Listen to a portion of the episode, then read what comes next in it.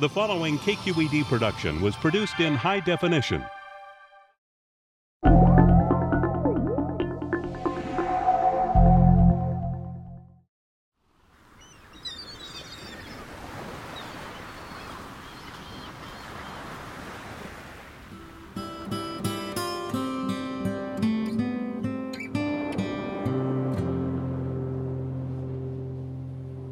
This is the Fitzgerald Marine Reserve. It's a place with a lot of rocky intertidal areas where the different animals and plant life live. You have whole little ecosystems all over. It's a really, really cool place. Actually, let's check out right over here. Ooh, it's an eel. Awesome. Really nice sized eel, too. Yeah, that's a monkey face.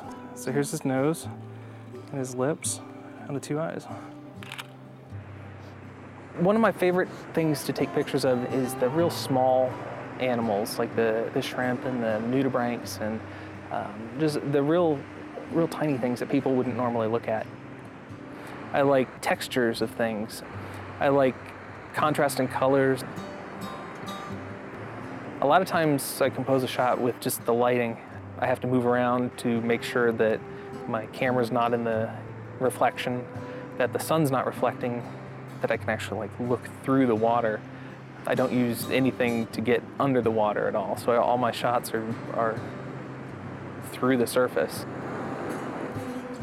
I come out here before work. I'll get up at four in the morning to drive over here for a low tide at six and uh, be here for three hours before I have to go into work. Yeah, my wife thinks I'm insane, but I, I just love doing it.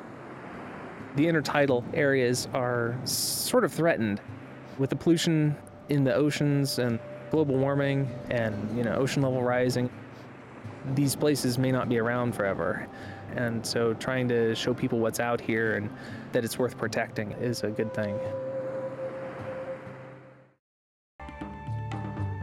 Do you love photographing science and nature in Northern California? Add your photos to our online photo pool. You may even be considered for a future Quest story. Visit kqed.org/quest. Keep Quest free. Discover more and donate at kqed.org/quest.